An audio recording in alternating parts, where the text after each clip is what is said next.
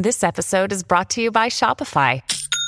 Forget the frustration of picking commerce platforms when you switch your business to Shopify, the global commerce platform that supercharges your selling wherever you sell. With Shopify, you'll harness the same intuitive features, trusted apps, and powerful analytics used by the world's leading brands. Sign up today for your $1 per month trial period at shopify.com slash tech, all lowercase. That's shopify.com slash tech.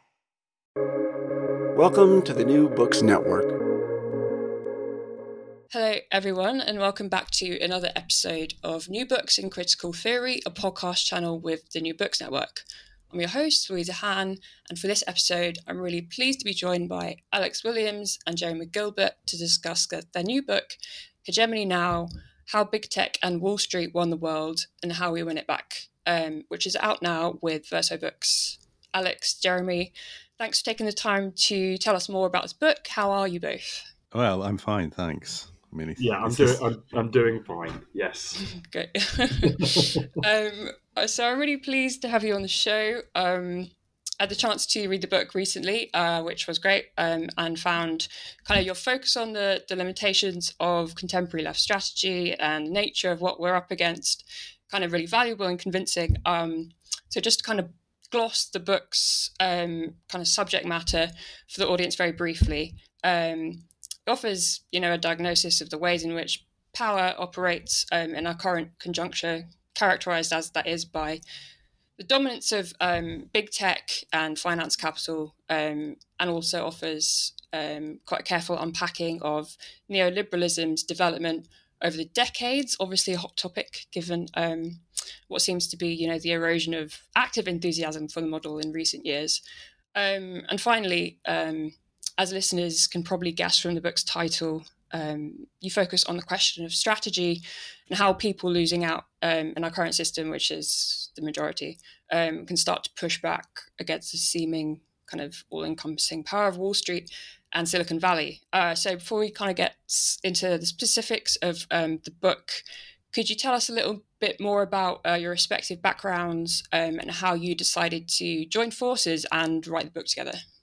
Well, um, I come out of cultural studies, really. You know, I come out. I mean, I'm at the based at the University of East London, um, although only sort of hanging on to an academic career by my fingernails, and um, because I come, you know, that was once upon a time like one of the centres for cultural studies in Britain, and the cultural, and I also, I'm also the editor of a journal called New Formations, and I would say I come out of this it, version of cultural studies which sees itself as the sort of classical tradition of Williams and Hall, which has wants to take a very capacious approach to understanding contemporary power relations and also to engage with the questions of political theory and political philosophy to the extent that those investigations generate the need to do so. And of course also that's also shaped by the fact you know i've also been i've always been on the political left and kind of active on the political left. And i tend to think that across the social sciences and the humanities really the most urgent political questions are the ones posed by the movements which emerge uh, in opposition to various forms of oppression including the, the generalized forms created by capitalism and um uh I mean, how we came together. I mean, Alex can talk about his background, but we sort of we started to get to know each other. Well, shortly before we we met through you know a mutual friend, um, Mark Fisher, actually, and but quite shortly after meeting Alex was looking to start a PhD, and I had a I had a I was able to you know we had some funding going at UEL, and he became a, my PhD student and during that time, he he ended up deciding to work on the question of hegemony, the idea of hegemony, which at the time was quite unfashionable, and it was and um, and um, I had some sort of notes for various aspects of how to sort of rethink the idea of hegemony, which had mostly been sitting around unpublished and didn't really get read by anybody but Alex until he, uh, when he was undertook that PhD. Partly because at the time it was a really untrendy topic, like I say, and um, and then basically once he'd finished his PhD, um, and um, you know, we and he had he had had a very successful book project with Nick Srnicek a few years ago, uh, another friend of ours, and you know we needed it. we needed it we both needed it we both needed to decide a new project to work on and we decided to work on this book yeah so um, my my background slightly different to jeremy's because I, I was you know very much a kind of philosopher um, and really sort sort of came of age during uh, the era within sort of continental philosophy where I was very interested in things like um, speculative realism. And that was really sort of a very weird way that I came to the same kind of theoretical interest as Jeremy from a from quite a different direction. Um, and really just sort of being inspired by the frustrations with the usual ways in which we understand politics, the usual ways in which we kind of uh, image power and understand strategy. Um, and all of that kind of led into uh, the book that I wrote with my friend Nick Srnicek, uh, Inventing the Future, which kind of had quite a lot of content on stuff like um, hegemony, though it wasn't really the focus of the book. And it led into my PhD, where I kind of, under Jeremy's sort of tutelage, became increasingly focused on this concept of hegemony as being a sufficiently complex way of understanding power and that you know could could work you could work to kind of expand it in various um, in various ways. Um, and this sort of led us to writing the book and particularly focusing it in on, um, you know, a number of areas in which we think it's it, it would be very useful to kind of understand the power formations of our world uh, through hegemony with sufficient kind of work being done. And that's really the sort of the starting point of the book, which is that you know exactly as you said in your intro, actually summarizing it very well. You know, in order to affect change, we need to have an understanding of of power. And this doesn't necessarily need to be, you know, an assertion of kind of theory over practice, because we would both probably argue, in fact, we do, that, you know, all people who are operating within a political sphere will will have some at least you know perhaps just tacit knowledge of the kind of operations we're talking about is the kind of um, sort of knowledge that comes from trying to affect change, and not just people on the left, but also people on the on the right and centre as well. Um, because we do have a kind of claim that this is, you know, this is a, a, realist account. This is what power is like. So, if you're good at obtaining power or manipulating power or contesting power, to some extent, you'll be operating, whether consciously or not, within a kind of hegemonic framework. Uh, certainly, that's what we want to argue, anyway. Mm-hmm. Great, thanks for that. Um, so, just assuming there's going to be some listeners who might not be kind of au fait with all of the terms um, that we'll be kind of using shortly, I think it might be helpful if we kind of start with some definitions, if that's all right. Um, so, firstly, let's get into what you term actually existing neoliberalism as distinct from neoliberal theory, um, as this will help to, I think, contextualize maybe the political moment we're currently living through. And obviously, neoliberalism is a word that um, I think warrants continued re-examination given the varied ways it's deployed in different contexts and different points in history. So, could you give us, give us a sense of um, what you mean by actually existing neoliberalism, including some of its key characteristics and how it differs now from, say, the Thatcherite mode of neoliberalism that people often kind of default to when describing the phenomenon? Well, uh, yeah, I mean. The term actually existing neoliberalism initially is just is just an attempt to differentiate neoliberalism as an actual complex of policies and programs and power relations and institutions from neoliberal ideas as constituted in the classic texts of the neoliberal tradition.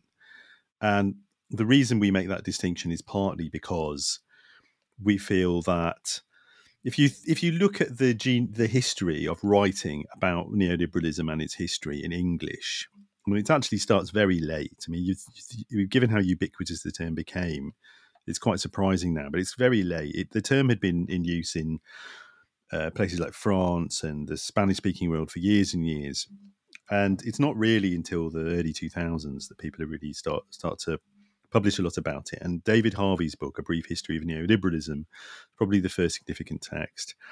Um, it's uh, um, and it's essentially a Marxist account, which isn't really interested in the the pre the sort of prehistory of neoliberalism before the seventies. In the writing of people like Hayek, it's it's interested in the way in which a particular set, sets of governments from the early seventies onwards start implementing programs which are recognisably neoliberal, whether or not they actually derive those policy agendas from that neoliberal intellectual tradition.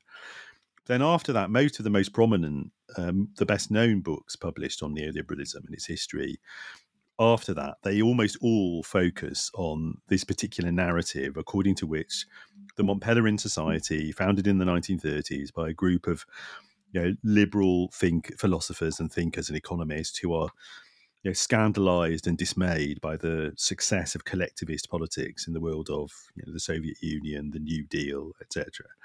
Um, and then the, the, the success of their project of propagating their ideas is so great that by the 1980s they're they're able to sort of take over the world and all that story is immensely valuable but we I think we did feel that the the pendulum had really swung too far uh, towards what is this effectively a pretty idealist account, to be honest, which doesn't really take sufficient uh, cognizance of the extent to which the neoliberals were basically fringe thinkers, even on the political right, up until the sometime in the 70s. And it was only a particular configuration of political forces which made it possible for their ideas to be, be deployed.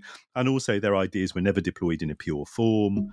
Maybe some outliers like like Georgia, you know, the the uh, former, I mean, the, the Eastern European state, not the American state, but places like that, where they've really tried to do a flat tax or something, have been like properly Hayekian neoliberal. But for the most part, neoliberal concepts, ideas and rhetorics have been deployed precisely and only to the extent that they serve the interest of a particular configuration of class forces.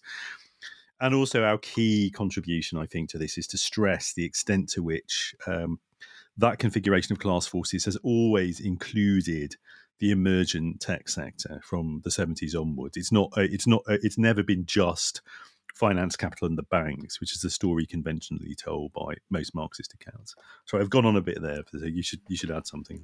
Yeah, I think I think it's also that you know it's not you know ideas are important, um, but as Jeremy has said, it's it's not just about ideas. It's about the realities of power as it kind of you know exists on the ground, and it's also about the way in which neoliberalism had to work to solve you know essentially the crisis of the 1970s, the global kind of economic, political, and we would argue sort of hegemonic crisis.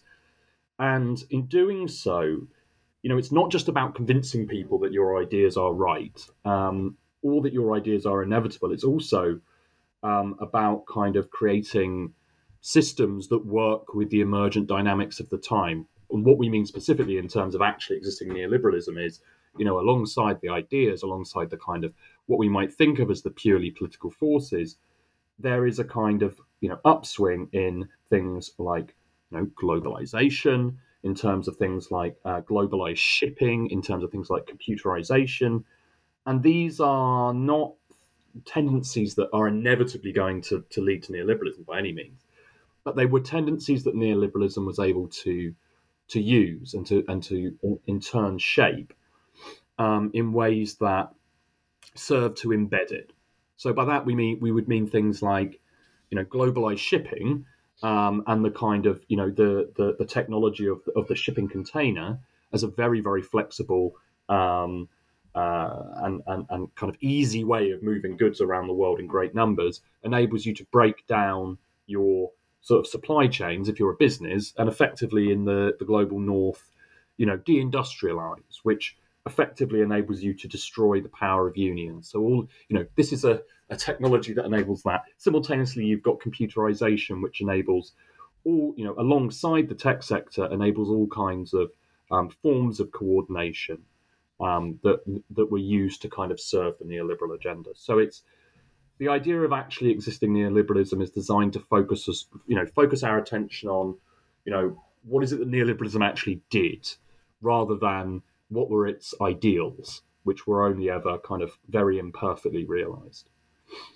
Mm-hmm. Okay, so let's kind of bring in the like Gram- Gramscian element of um, the book, I suppose. So thinking about the um, term hegemony, which we've used quite a lot in the past ten minutes. Um, So obviously, it's a concept that you draw from um, Antonio Gramsci, um, and sometimes it's deployed to mean kind of erroneously straightforward dominating power or you know sometimes a bit reductively to talk about how culture operates politically rather than viewing the two as like intertwined.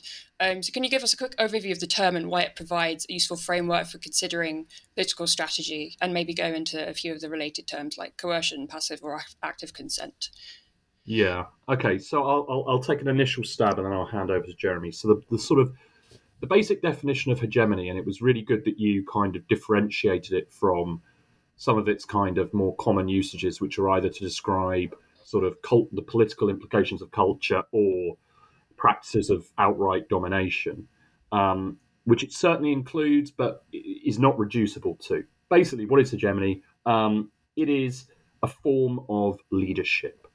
Uh, that's that's kind of where the the the term comes from in the kind of Gramscian tradition, the tradition of Antonio Gramsci, the Italian uh, communist, uh, and political theorist who who we kind of draw on most explicitly. Um, but exactly what this sort of leadership means um, is a sort of complicated question. So, in our sort of take on it, this leadership might involve individual leaders, you know, individuals who who are leading kind of um, sort of political parties, social movements, and so on. Um, but really, what it means is the ability to determine at a kind of fairly sort of abstract level the direction of travel for a society. So you know, it's it's it's in that sense that we maybe could talk about neoliberal hegemony. What was it? It was an ability to kind of continuously lead sort of neoliberal societies to become uh, more and more neoliberal in nature over time, and that ability to kind of um, lead them. Sometimes it meant you know a figure like Thatcher or Reagan. Sometimes it meant figures like Clinton and Blair. Um, but it also meant a kind of much more uh, dispersed understanding of um, leadership in the sense of kind of creating processes, um, structures, which would lead society over time to become more and more uh, neoliberal in nature. Um, and you know these processes could mean things like um, you know, within neoliberal societies, you you often end up with a kind of a cast of professional managers who, who have been trained to in, with certain kind of management um, styles, uh, which mean that organisations, not just in the private sector but in the public sector, become you know are are increasingly managed over time in a neoliberal way. It could mean within education. Um, you know, the widespread use of things like standardized testing in America or in the UK league tables. Everything has a metric attached to it. Everything is kind of quantifiable. Um, everything is therefore kind of led towards becoming more and more competitive over time. Um, and you kind of you're able to instill through these kind of sy- more systemic interventions uh, the kind of sort of ethics and, and, and common sense and ways of living that are going to be supportive of neoliberalism more generally. Yeah, that's really good. I mean, I would just add to, on the question about passive and active consent.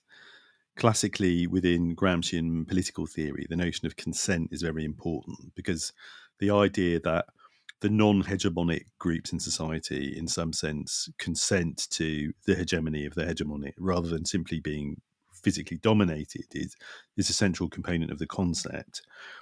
But we think a lot of the time English language usages of the term overemphasize the assumption that consent must be explicit and enthusiastic and unqualified. The idea that you know, what it means to accept neoliberal hegemony is to become a card carrying Thatcherite or Blairite.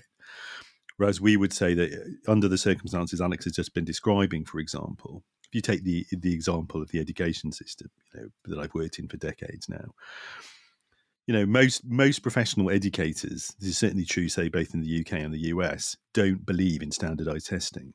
Like the vast majority do not believe it serves any educational or pedagogic function but they rec- they recognize it as a disciplinary mechanism which is dis- imposed upon them in order to force them into certain kinds of behavior. But they also recognize that the political conditions oblige them to at least partially you know exhibit those behaviors. So people find themselves having to defer to it.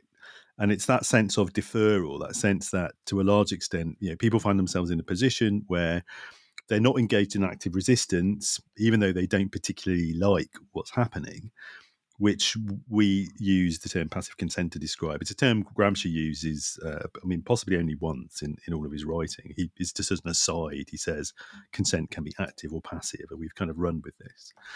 But we think it's really important, especially for understanding consent to neoliberalism, given that historically, if you look at direct opinion polls, for example, most neoliberal policies have never been popular in the countries they've been carried out. Yeah, great. And I think um, another key term that Gramsci uses is kind of will be kind of related and useful to think about is uh, the idea of common sense. To think about, um, particularly in the um, context of the book, about the dominance of you know the finance sector and the neoliberal ideology surrounding it.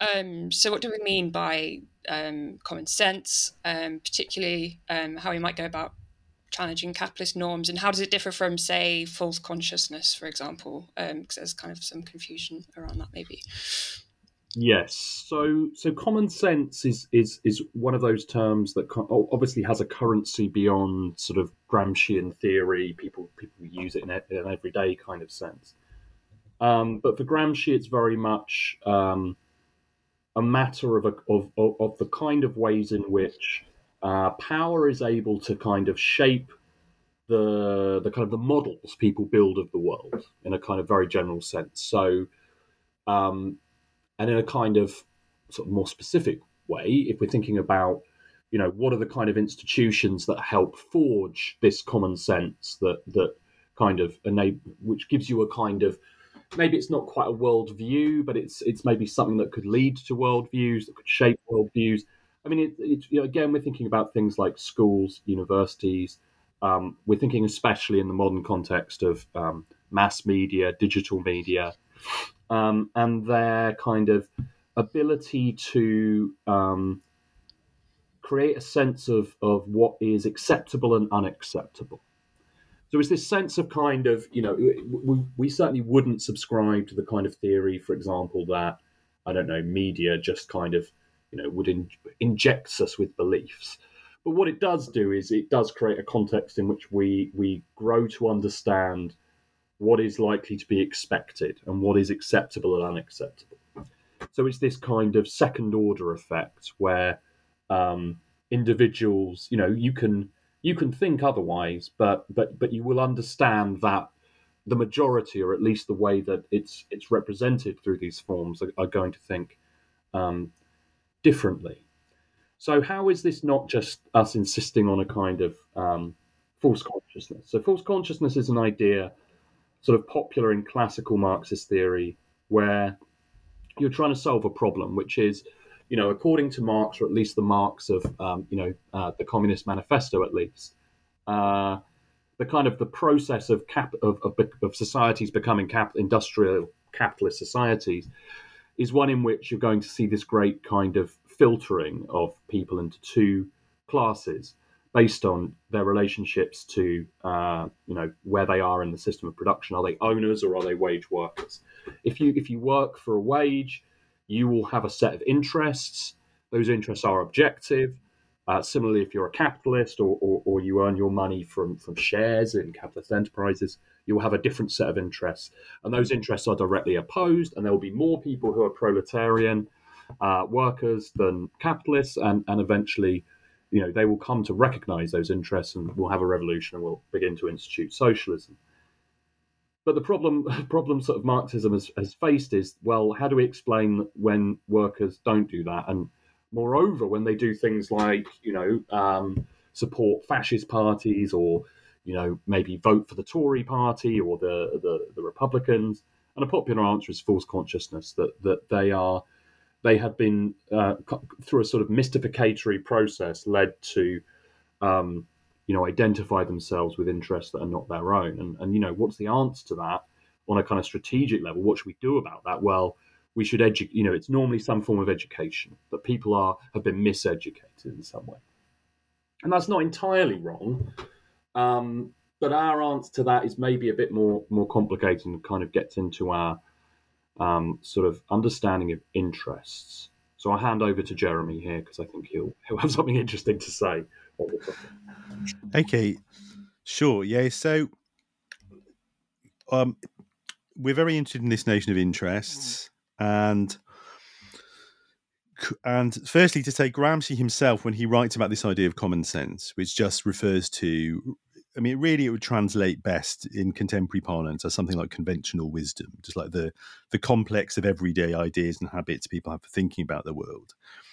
He argues that it, it, it never it, it never or rarely adds up to a completely coherent ideology. It's made up of various bits and pieces that people just sort of muddle along with, but a lot of it does consist of certain habits of mind based on people understanding they, what they have to believe or behave as if they believe uh, to get along in a particular society. And but Gramsci also famously always says that he says that, that, that common sense is never just a completely false set of beliefs. So it's never simply completely false consciousness. It's never just a completely wrong understanding of people's place in the world, and that there is always a kernel of what he calls good sense. And that kernel of good sense, from Gramsci's perspective, is the, the extent to which people do have some some sort of intimation of where their real interests might or might not lie. So, for example, you know, for example, well, if people end up supporting far right parties, for example, and believing all sorts of nonsense about a global cosmopolitan elites wanting to suppress them, uh, they are mostly completely wrong. But they are not wrong that, for example, you know, global, you know, international capitalists uh, are not on their side. Yeah, they're right about that bit. They're just, they're wrong about the rest of it. And the bit the, where they're usually right is the bit where they are intimating something of their interests. Now, this question of interest then is really important. And the nor- really, if you think about the evolution of Marxist and post-Marxist political, social, cultural theory, uh, especially in English, uh, over the past few decades at least, there's a big upsurge of interest in Marxist theory coming out of the radical waves of the you know, 60s and 70s. And then, as had really already happened once decades previously, uh, there's a general realization that Marxist theory hasn't seemed to be able to predict the behavior of large populations because they have not engaged in the forms of revolutionary struggle that they predicted. And they seem to be there, they therefore seem to be acting against their own interests. And generally, what's that, what that has provoked is a turn to mostly psychological theories of political motivation, according to which various theorists and commentators and analysts have dis- have decided that well, people are obviously not acting in their objective interests because if they were, they, if they were, they would be revolutionary socialists, as predicted by Marx. Therefore, they must be motivated by something else, some irrational psychological identification, or some other sense of belonging, or or they, or maybe they're, they're not motivated by interest at all. They're motivated by by values. Values of this kind of abstract category which everybody, uh, you know, mainstream political science is always referring to and never defining. Uh, they're motivated by one of these other things. And our argument is that this is really a kind of misstep. This is a, a, wrong direction in which to take the analysis. That rather than than arguing that when people don't um, when people don't act as predicted by classical Marxism, that that's therefore because they're not acting in their interest at all. Rather, we we say it's important to recognise that in any actually existing modern society, contemporary society, almost any individual or group will have very complex set of interests. Um, some of which, if you if you analyze them at a, an appropriate level of abstraction, you can say that people have different sets of interests which could be realized under different historical conditions. And so, for example, I mean, the example we, we always give in this kind of context, because it's easy to understand, is well, what about the white worker who votes for a far right party you know, with, with an anti immigration agenda, or indeed votes for something like Brexit, whom classical Marxist theory insists is uh, voting simply against their objective interests?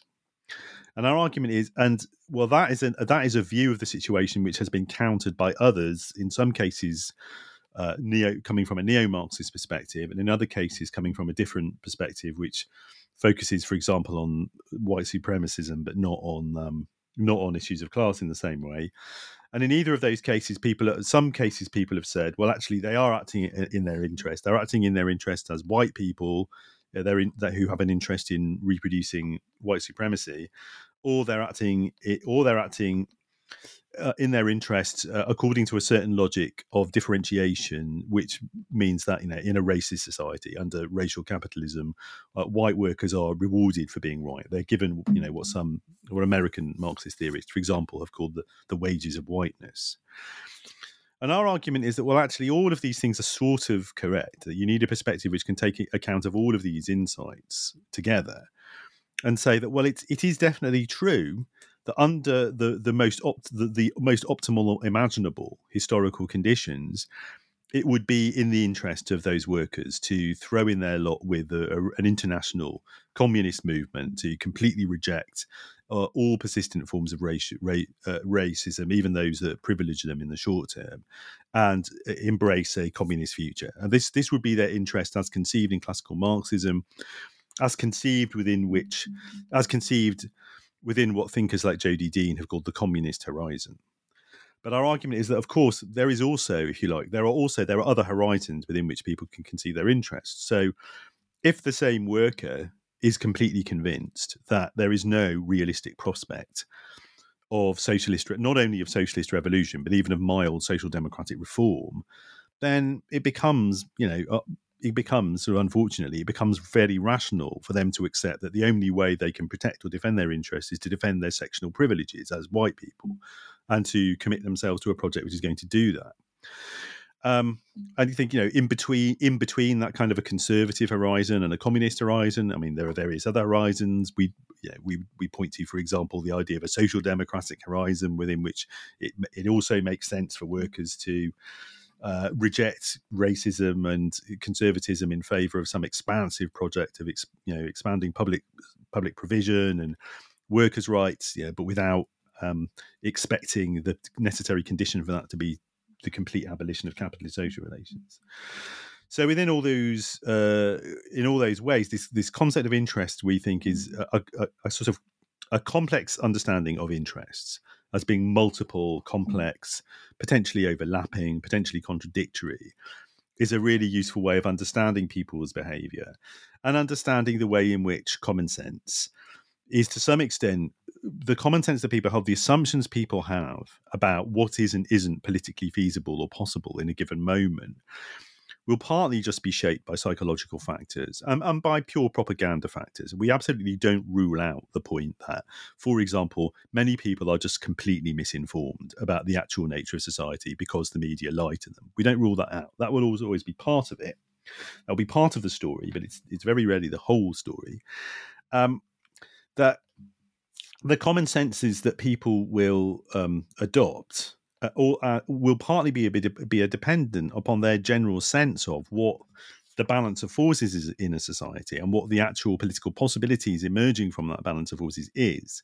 And the overall the political upshot of that is that one a key task for progressive forces is is is not just to say to people that your common sense perspective on the world is wrong. Here is a correct common sense perspective with which we can replace it.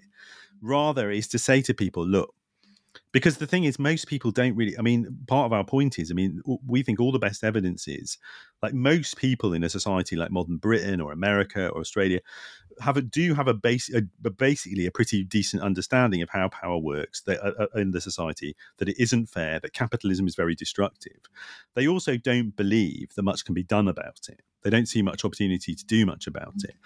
So the task of progressive forces we think is generally to construct sufficiently large uh, sort of coalitions of interests that it can convince people that there is actually some point kind of shifting their gaze from a very conservative horizon of just defending what they already have, defending their sectional interest, towards you know, at least a slightly more progressive, you know, more elevated horizon at which they could conceive of themselves as having shared interests with many other people uh, who might be apparently very different from them. Yeah, great. That's uh, covered a lot of my questions actually. um, so I think we should kind of move on to um, looking at like platforms and finance capital now, because that's obviously an integral part of the book. So, firstly, I guess, what is a platform?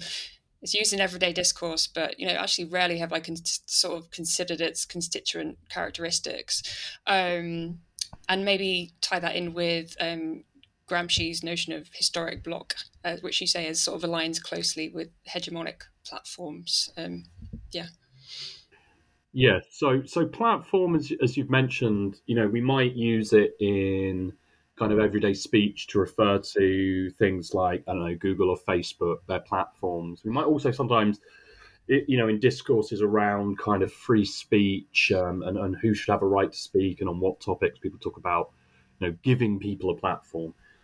Um, in the sense that we use it in the book, we're, we're kind of taking it from the um, from the usage that, that's used in in the kind of uh, the technology sector, where um, basically most of the the, the leading um, you know the, the most wealthy companies in the world are operators of platforms. And um, you know if we're thinking about amazon if we're thinking about google if we're thinking about facebook if we're thinking about microsoft if, even if we're thinking about apple they what all of them do is operate um, a platform so it, so in terms of the sort of uh, sort of business studies theory about well, what is a platform? Why is this? Why, why are platform businesses different to other businesses, and therefore, how does this term platform come to be a kind of object of study um, that we should we should pay attention to?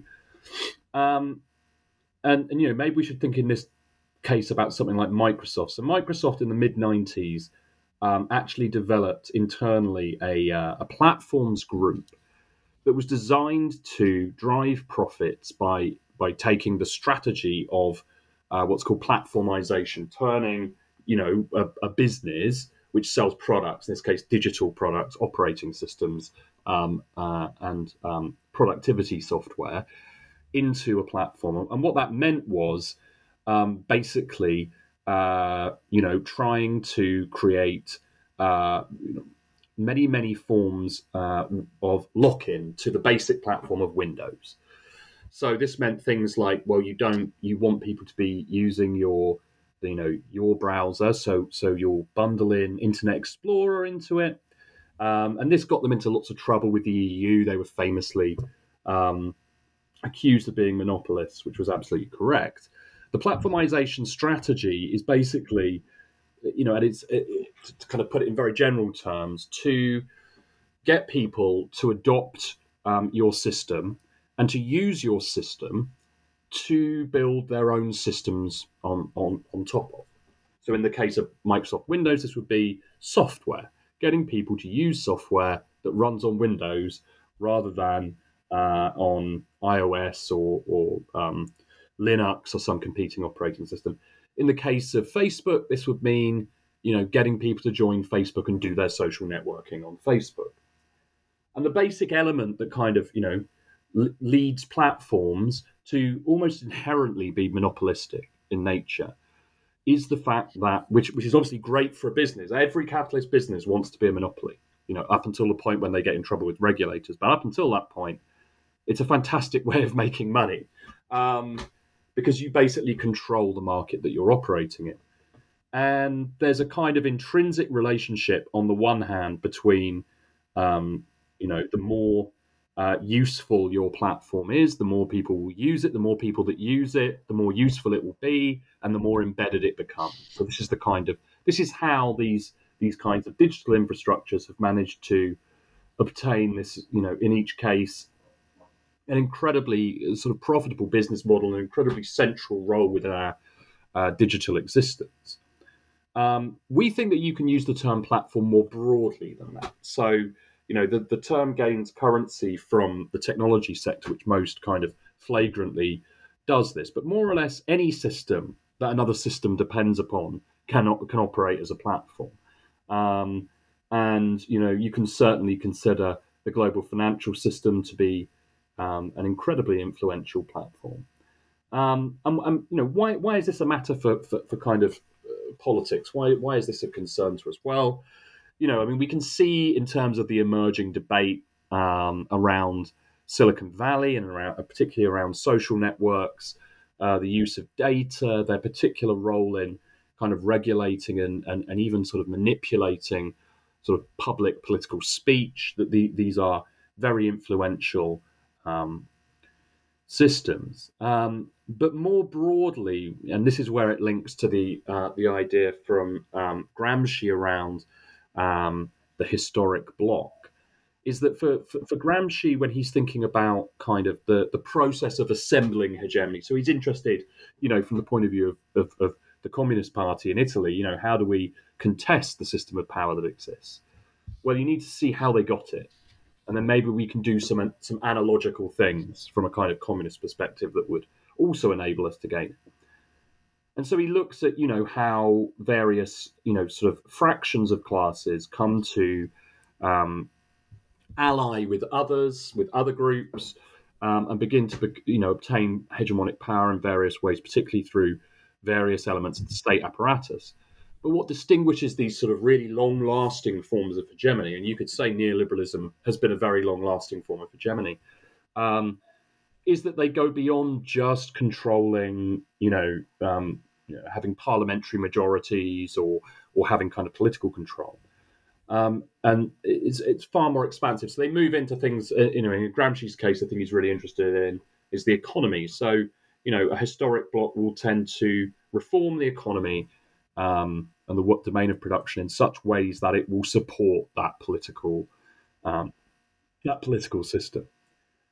So, in a similar kind of way, when we're thinking about platforms today, including the, the, tech platforms most obviously, um, our interest is really in terms of the way in which they were shaped by neoliberalism, the way they were shaped by kind of neoliberal patterns of thought, the way in which they sort of worked to deliver the interest to get um, the kind of the classes of people who control them and own them to, to give them the world that they want um, and the way in which they serve to kind of embed neoliberalism in everyday life in terms of the way in which we, um, you know, interact with each other, particularly when we're thinking about you know social media. Um, there's been a lot of focus, particularly from sort of liberal uh, critics. I'm thinking especially of people like Shoshana Zuboff here on the kind of surveillance side of digital platforms, particularly their um, usage of data.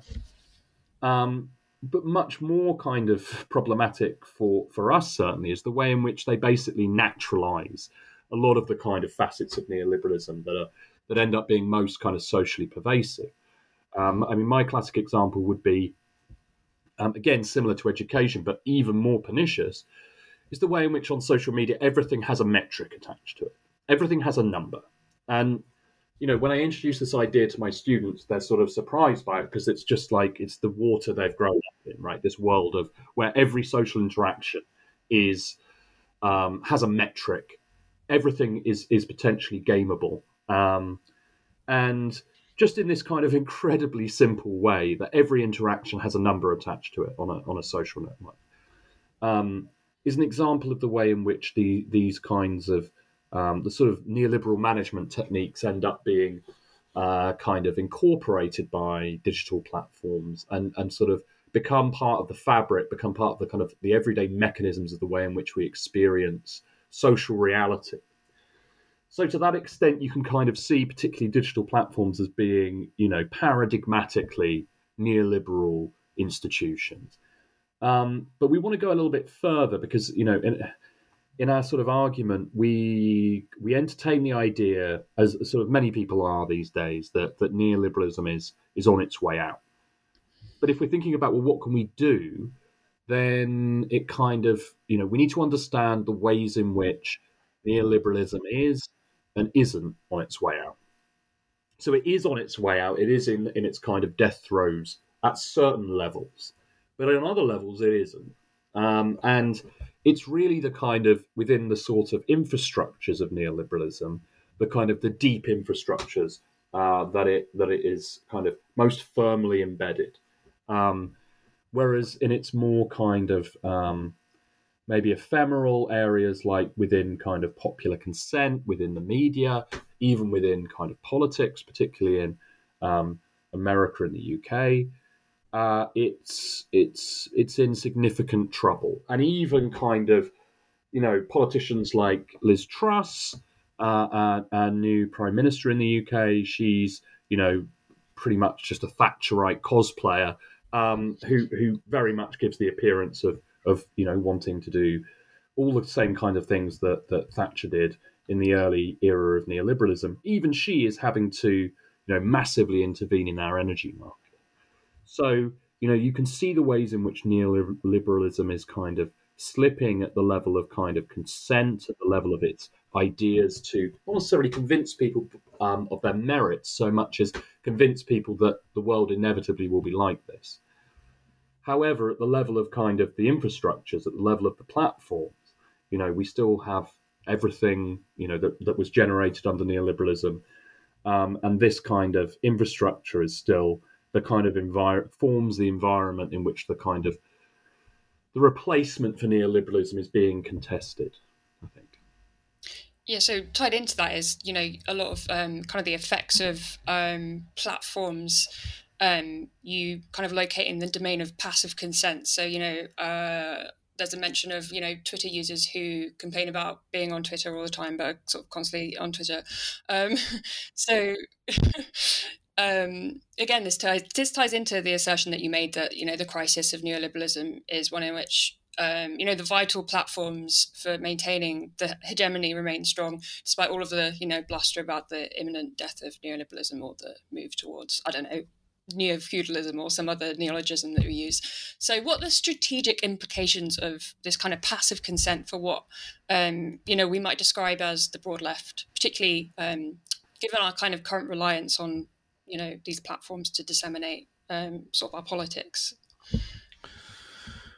Well, I think um, there's a few different questions there. I would say we don't really know what the implications of our reliance on platforms is going to be. I mean, there's a number of ways that could go. It could be that our reliance on platforms is going to turn out to be totally disastrous because as soon as there's any real contestation over uh, certain kinds of class relations in the relatively near future, then they will just use their power to freeze out any kind of anti-capitalist forces. Uh, I think probably uh, I sort of doubt things are going to come to that kind of a head anytime soon, because as we say towards the end of the book, you know, the most pressing political problem right now globally is climate change, and you know, probably really, the, the, although the you know the the section of the capitalist class which is the most powerful and is the most in some sense is the most capitalist in a way is is tech. The one the section which is also it's the most immediately dangerous to human existence and probably has to be isolated is, is fossil fuel capital. And probably I, I in the end I don't think you know uh, I don't think like Facebook are going to sort of risk a, a, global revolt of users by not letting people on Facebook who want to you know sort of freeze who want to you know get rid of um, carbon capital. So, but um, the bigger, the more general strategic um, implication of our analysis of things like passive consent is, to some extent, is the one I've already alluded to, which is that the the the absolute importance of building sufficiently large coalitions, political coalitions, to be able to convince people who are not actively enthusiastic about neoliberalism or post neoliberalism or, or wherever we are, but are also not actively mobilized against it. And uh, this sounds really obvious. I keep feeling like I have to apologize for saying it because it seems so obvious. But you know, all my experience of uh, you know teaching and researching around these areas, but also being active in various kinds of politics, it has told me that a large a lot of people really sort of struggle to think in these terms that for ex- and so if you want an example of how this tends to play out i mean one of the uh, arguments we make towards the end of the book is if you're trying to build a political coalition around an issue around a set of demands or uh, uh, you're trying to build put together a coalition of people of a shared interest in a po- in you know in a policy agenda like you know reversing neoliberalism, you know, de, you know decommodifying education, for example, then you, I mean, it sounds so obvious, but you need to first you need to figure out who are the easiest people who are not currently part of your coalition or not very or not actively within it or clearly supporting it, and and, and reach them. You know, find the find the easiest people to reach who are not yet part of your coalition. And we make this distinction, we make this point because it's a distinction from what is usually, what is a, very often a sort of um, assumption on the left, which is well, actually, what you need to do is you need to find the people who are the most exploited, the most oppressed, the most because they're the people who will have the most to gain from joining your coalition, and the people who will be most mobilizable. And all historic precedent going back, you know, the past few centuries suggests this is not the case really that that historically you know you only manage to mobilize the poorest and most oppressed people when you are really on the verge of something like a revolution. That when you're under historical conditions like the ones we're working under now where we think we're mm-hmm. clearly not on the verge of a revolution then you need then those people by definition by virtue of their marginalization and oppression those constituencies are usually not always but normally very difficult to reach. So the example we give in the book of a social political mm-hmm. constituency that hasn't really been effectively mobilized in the UK for example is, is teachers. You know teachers we think for example mm-hmm. school teachers should be very easy to reach they are very easy to reach. They're very easy, relatively easy to reach, and they have a very clear interest um, in in in undertaking a very direct critique of neoliberalism and its impact on them. But compared to many other countries, you know, teachers in Britain as a political constituency are really uh, acquiescent. They're, they're demobilised. They're demoralised. They're not very well politically educated. And we think that you know it, that would be a really that would be a good example of some very low hanging fruit, a very easy win for movements like the ones that are emerging now around, you know, things like enough is enough. Um, that we would really, you know, we we think ought to have attention paid to them. This is not by any means to say you can ever, as we say in the book, it's not by any means to say that the task of, mm-hmm. you know, mobilising and, and defending the interest of the most exploited people is not always an, an urgent one but it is to you know you asked what the strategic implications are and i think the strate- that is, those are some of the strategic implications of our approach are that the nature of consent and the nature of the, dis- the, distribution of passivity and activity within creating different forms of consent is such that you can't assume that the people who are the most directly exploited in a given situation are going to necessarily be the ones who it's going to be the easiest to persuade that it is possible to do something about it, basically. Right. Um, so just kind of to round up the discussion of the book, really, because I don't want to keep you too long. Shall we um, kind of touch on the grounds for hope? I suppose. Um, so the you know the the Gramscian quote, you know, the pessimism of the intellect and the opposite optimism of the will is probably thrown around a little bit too much, but I think it's quite kind of relevant at the present moment. Um, so, you know, what are the grounds for hope? You kind of have um, a very short chapter at the end of your book, kind of touching on this a little bit. Um, so, yeah, what are the grounds for hope in um, today's political climate, do you think? Or, you know, to what extent is hope even a necessary component um, in struggle? Well, I think the first, I mean, the first thing to say is uh, I don't. I don't think if I don't think that if you look at the current historical situation at an appropriate historical scale, uh, and as Gramscians, we are all about the appropriate historical scale for analysis. Then you would say that that the left is really at a kind of low point of it. Um, I think. I think you would say, and and I think this is consistent with our analysis in the book. I mean, really, the low point for the, at least in the Anglophone world, the real, the low point for the left was sort of the early 2000s, around the moment of the, the Gulf War starting. That's a moment when really it was only the kind of spectacular protest to things like the ultra globalization movement that, that really seemed to mark any kind of public departure from a neoliberal consensus. Um, and they were clearly completely incapable of, of actually generating a kind of popular mass movement against it. And you know anything we could we could recognize as the organized left had just been completely out of the running and out of mainstream politics since the late 80s and that condition really that situation really obtains right up until 2015 2016 to the emerge in the english in the at least in the the anglophone the atlantic anglosphere like america the united states um, canada's always a bit of a law unto itself so i apologize to canadians um, but within that sphere, you know, it's the moment. It's very striking that it happens on both sides of the Atlantic, pretty much at the same time. You know, the Bernie movement happens uh, and the Corbyn movement happens, and it's a huge event. It's a it only you know that is the first time since the late 1980s that the organised left has even really existed as a kind of significant political force.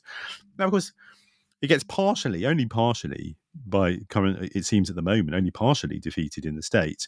Gets defeated in Britain in 2019, unsurprisingly, after four years of struggle. But honestly, from a, an, an, objective perspective, it was never going. You know, it was it was bound to suffer some defeats. You know, the left wasn't going to come from where it was in 2015, a, a position of having been a total historical irrelevance for 30 years, to suddenly achieving the greatest victory ever in the history mm. of left politics in Britain. That wasn't going to happen.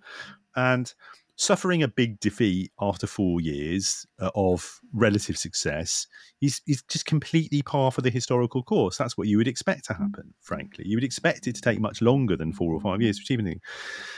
So I think the general mood of kind of real despondency um, amongst people who were really involved, say, in the Corbyn movement, who have still really, in many not really recovered from the defeat of 20, of the election defeat of 2019, and and the the backlash from the residual neoliberal political class in the form of the right wing of the Labour Party and the current leadership of the Labour Party. I, I think it does largely just proceed from you know, not having an appropriate historical perspective and just, you know, not really thinking about the fact that there was history before 2015 and what that meant.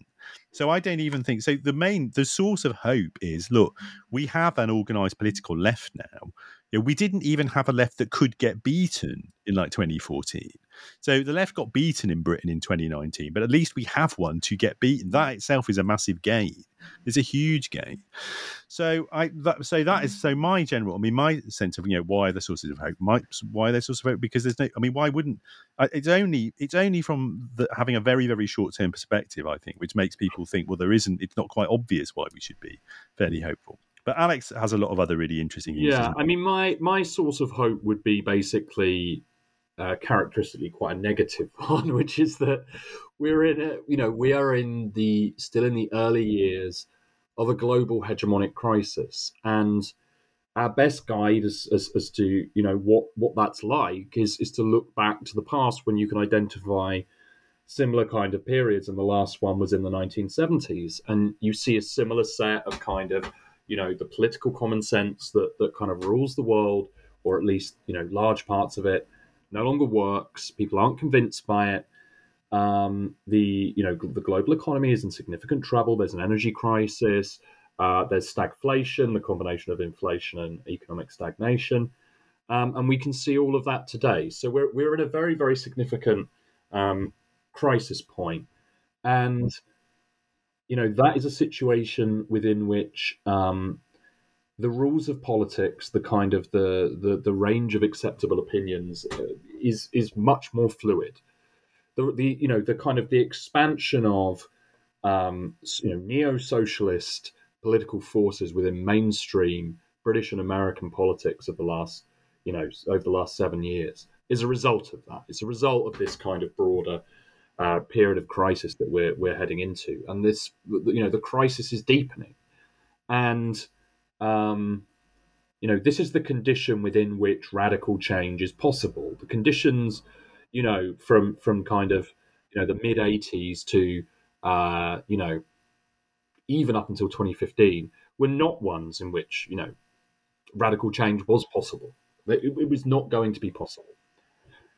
Um, so radical change is possible, and any kind of localized defeats are just that localized defeats. The kind of you know the range of of interests that you know, for example, neo-socialist movements, but also kind of other ones um, such as Black Lives Matter, uh, various kind of movements, um, green pol- political movements, Green New Deal, um, you know, all of these, all the way up to kind of recent upsurges in um, uh, union activity. All of these, you know, have interests that that you know they're not going away. They're only going to get more and more present, and that is a you know a fertile ground for you know a left hegemonic politics to to operate in.